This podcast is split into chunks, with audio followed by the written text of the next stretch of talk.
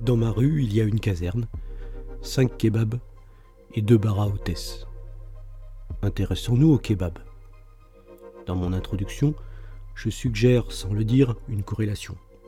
Mais quel peut bien être le rapport entre kebab et bar à hôtesse?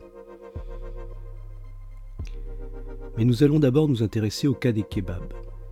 Le kebab est un concept berlinois, comme chacun ne le sait pas. Les kebabs proposent une carte encore plus pauvre, en plat, hein, pas en cholestérol, que la carte d'une pizzeria. Pour les pizzerias, il y a encore des différences entre la margarita d'un resto et celle d'un autre. La farine provient d'un fournisseur, d'un autre, pareil pour les tomates. Pour le kebab, dans ma ville, il semble qu'il n'y ait qu'un seul fournisseur de viande en rouleau. Il doit y avoir un terme technique, euh, mais je ne le connais pas. Nous avons donc une carte identique avec des composants alimentaires identiques entre cinq restaurants à quelques mètres de distance. Comment le client peut-il choisir? En fait, ce problème est le quotidien des chercheurs en intelligence artificielle. L'algorithme paraît a priori central. Il est pourtant librement disponible en ligne de commande, genre import TensorFlow STF. Le problème, ce n'est pas l'informatique, c'est la culture de celui qui s'en sert. Dans notre cas, les données d'entrée du problème, un ensemble de plats, sont pour le coup tous identiques.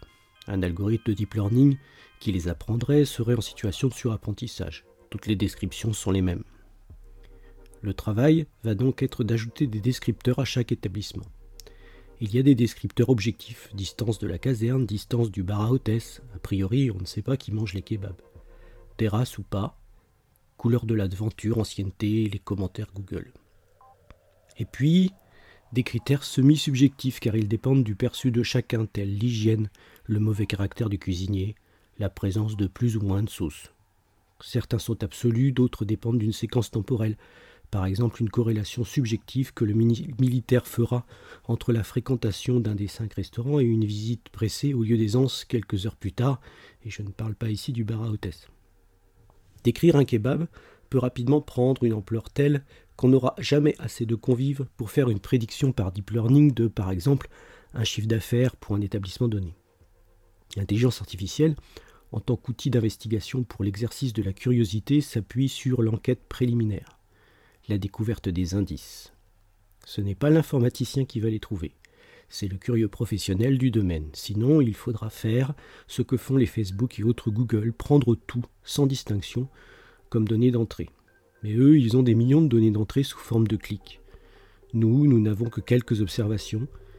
Il faut que les indices soient les bons. Et pour cela, il faut être rusé. L'intelligence artificielle est une chose bien trop sérieuse pour être laissée aux informaticiens.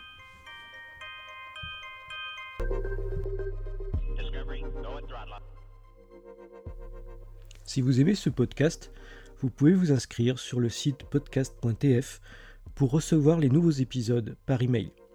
N'hésitez pas à le diffuser autour de vous et à mettre des commentaires afin d'alimenter les algorithmes d'intelligence artificielle des réseaux sociaux et accessoirement d'encourager ma production.